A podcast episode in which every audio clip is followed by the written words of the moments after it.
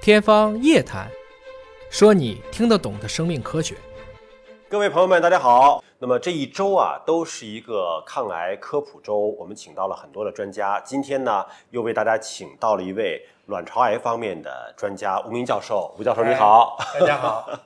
今天我们是向沉默的女性杀手说不，讲卵巢癌的防控策略的。首先呢，为您介绍一下我们的专家吴明教授呢，是中国医学科学院北京协和医院妇产科的主任医师教授，也是中国抗癌协会家族遗传性肿瘤专委会的副主任委员，还有很多的头衔。那么我们在请到吴教授之前呢，也做了一些网络的小调查。网友们对卵巢癌是怎么认识的？这些认识和专家的认知是不是一致？正不正确？我们请吴教授分别的给看一看啊。好，首先来看一下，说卵巢癌会不会遗传？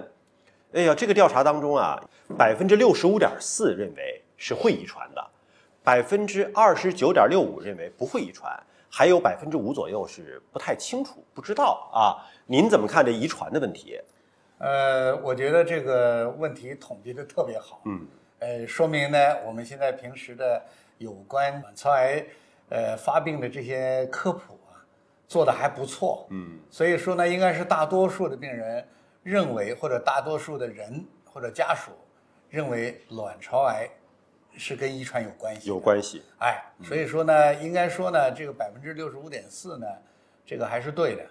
实际我们卵巢癌呢，的的确确相当一部分嗯，是跟遗传有关，不是百分之百，不是百分之百。哎，不是百分之百。也就是说但是，如果家族里头长辈有这个病，对是不是这个子女就得注意了？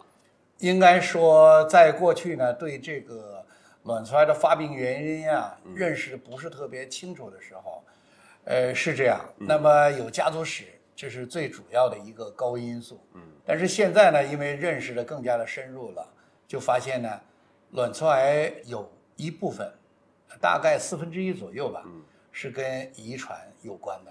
那么这些呢，如果家族的这些有些人他得过这个卵巢癌，那么通过我们的基因检测证明，他这个遗传的相关的这种易感基因如果有的话，他的子女呢患这个卵巢癌的机会就会明显的增加。嗯，但您说就是四分之一才跟这个遗传相关，是吗？在整体的呃，人群只当中、能说目前的科学发展的水平，嗯，我们只能发现这么大的比例，嗯，还有一些我们不知道，也许哪天就发现一个新嗯的、一个基因突变或者某一个变化嗯跟卵巢癌发病有关，但是目前我们认识的大概也就是这样。那我们这个话能不能反过来问啊？就是说长辈们没有一个得卵巢癌的，嗯，那子女们是不是就不用担心了呢？那不是，也不是，对吧？哎，它也不是百分之百，嗯哎，这种基因的往下传的话，基本上是一个百分之五十的，嗯也就是说有卵巢癌的这种病人，那么经过基因检测发现他有这种卵巢癌易感的这个基因的嗯话，那么他的子女呢，大概有百分之五十的机会，每嗯个子女都有百分之五十的机会，所以说这个倒过来也不能这么说，也不能这么说哎，对就它跟遗传相关，但说父母完全没有过，子女就没风险吗？也不是百分之百没风险，嗯也不是这样对吧？不是这样那你说父母有过，子女就一定吗？也不是百分之百一定，啊对。所以这事儿它就不是百分之百的事儿。 哎这个可能也跟认识有关。对如果你可能未来呀、那么如果把这个卵巢癌的每个基因都搞得非常非常的清楚，那可能就是一测。就大概我能告诉你，你有百分之多少的机会会得什么，那是以后的事情。但是目前的认识，只是到了这个水平。但是这个呢，已经是一个很大的进步了。因为在有这个认识之前，那可能就只能够通过家族的遗传，而且还不是找到基因，可能就是说，哎确实有发生病人了，呃来是怀疑是吧？是，嗯呃那过去呢，一般的我们常常常认为，在这个不知道这个基因突变的这个时候，嗯那个家里如果有人得卵巢癌，那就是一个最重要的一个高危因素。嗯嗯，但是现在看来呢，实际还是有它真实的那个原因的、啊。所以那再举一个跟这两个情况都不一样的嗯啊，就是说，比如长辈有得卵巢癌的，但是子女测了基因了之后。没发现他的这个基因突变，对那他还有风险吗？仍然有风险，还有风险仍然有风险。啊像这种呢，你要是没有这种基因突变的，嗯也就是我们没有发现它，它也只能说明它不具备这种遗传性卵巢癌的可能。但是这种散发的这种卵巢癌，嗯也也还就是是说有跟遗传没有关系着的，仍然还有。还有每个人都有这种机会。是大概卵巢癌的机会呢是这样，你要不考虑基因的问题，大概是每七十个人可嗯能有一个人会得卵巢癌，大概是这样。七十分之一，也就是说，一百个里边儿，嗯一百个人里边儿，健康的人里边儿，大概有百分之一点三到一点四的机会啊会得卵巢癌。嗯，这是整体的一个发病的对风险了。对啊，我们看到下一个网友小调查说，可能会增加卵巢癌发病风险的相关因素到底是什么？嗯增加风险的，对，啊就这些事儿呢，你干了有可能会增加。你看，网友们投票最高的，占到百分之八十点五的，是关于月经初潮来的早，然后呢，绝经年龄晚，也对就是说，她月经的这个周期长，嗯，这是网友认为的最高的风险。对还有什么长期服用避孕药呀、服用促排卵的药物啊、激素治疗啊，或者说不生育，或者是晚生育。所谓晚生育，就是国家按这个三十五岁划杠了啊。嗯，那个包括家族当中的有卵巢癌的患者，那么您觉得这个相关的这几个，第一个，首先这些因素是不是都会跟卵巢癌发生相关？那么相关性最大的又是哪一个？呃，这几个因素吧，嗯我们一个一个说。嗯，首先呢，长期服用口服避孕药，嗯，实际呢，长期服用口服避孕药啊，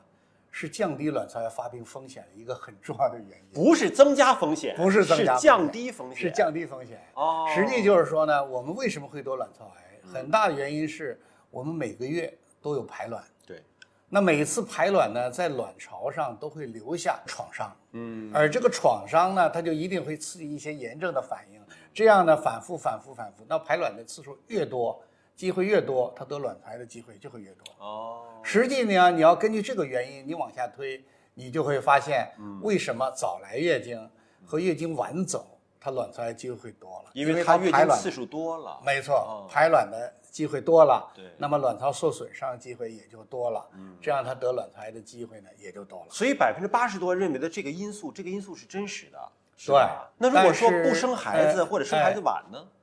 不生孩子呢，因为首先呢得说生孩子，嗯，生孩子呢，因为她一怀孕了之后，她就不再排卵了，卵巢是个修复期了，是吧嗯休息。了，也就是说她生孩子生的越多，实际她得卵巢癌的机会就会越少。生一个孩子休息十个月，生一个孩子休息十个月，，呃，不止 不止十个月吧你啊怀孕是十个月，啊她还要喂奶呢，哦喂奶还至少要喂半年。哦喂奶期间喂奶的时是不候，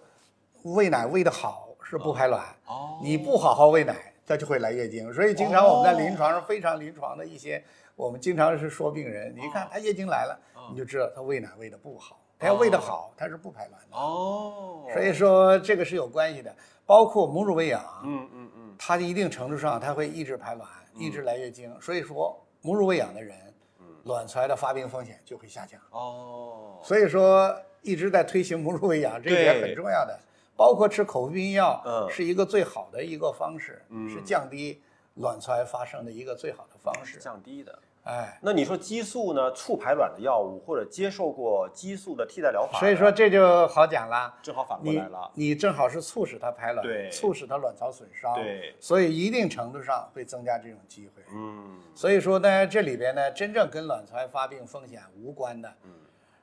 是长期服用口服避孕药，嗯，这个是没其他关系的。，其他的反倒都是有关系的。是的，大嗯家一看这个就清晰了。那如果像您这么讲的话，有一些我们知道现在虽然是放开了二胎啊，但是还真有些丁克家庭，就嗯对说我不想要孩子。对，但您说了吗？你不生孩子，你想你卵巢得不到休息吗？那像不想生孩子的这部分，它可以使用长期服用避孕药的方式没来错预防吗，这是一个非常好的方法，是可以的。是可以的。哦，哎，吃避孕药呢，不光是预防卵巢癌，嗯，实际对子宫内膜癌的预防呢就更加明显。它也是跟月经相关，对不对？子宫内膜呀，它是每个月它都受这个先是雌激素，后边半个月孕激素的这样影响，嗯，相当于内膜呢，雌激素对子宫内膜的这些不利的影响，通过孕激素就把它对抗了。嗯，可是你没有，你要吃口服避孕药，这里边我们所有的口服避孕药基本上是以孕激素为主导的，嗯，这样它对抗雌激素引起的不良的这些问题，所以吃孕激素，嗯，也就是长期吃口服避孕药。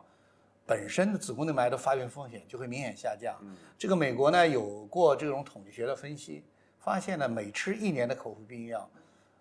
子宫内膜癌的机会能下降百分之八左右。哦，如果你要连续吃个嗯，八年、十年的这种口服避孕药，可能她这辈子不会得子宫内膜癌。但是子宫内膜癌在美国的妇女当中啊是最常见的。哎，男的吃这个口服避孕药能预防什么癌吗？男 的有没有这相个关避孕药对男的没什么关系，没用是吧因为它是雌激素和孕激素，男的是不能用这个， 男的也没有卵 巢。对，我想别的癌能不能预防？这真有一种哎能够预防癌症的药，大家肯定觉得是好事儿啊。呃，但是但是，对乳腺癌的病人，可能长期吃口服避孕药会稍微增加一点点一点点乳腺癌的风险对吧。哦，嗯当然，这个风险呢，呃，经过美国的评估呢，他认为这个风险与他获得的益处相比，还是益处更大。嗯，所以说呢，基本上也是推荐要吃口服避孕药。嗯而在中国呢，这个的的确确有一个问题，因为中国人绝大多数认为吃那个药对身体是有不好的地对方，但实际来讲，这个口服避孕药对女性来讲，嗯，是个好东西。那能当成就是家常便饭那么日常的当保健品吃能行吗？它不是保健品啊啊，它是每天吃一片儿啊，每天你吃想一多片儿吃也没有。啊，到时候停了，过三天来月经，啊，这样她月经极其规律。哦，所以以说，口服避孕药实际对很多人是可以作为一个调节月经周期，调节月经周期的一个问题，包哦括咱们有好多女孩儿啊，有这个多囊卵巢综合征嗯对，对这你一定听说过嗯对。这多囊卵巢综合征，这些女孩儿呢，通常肥胖、嗯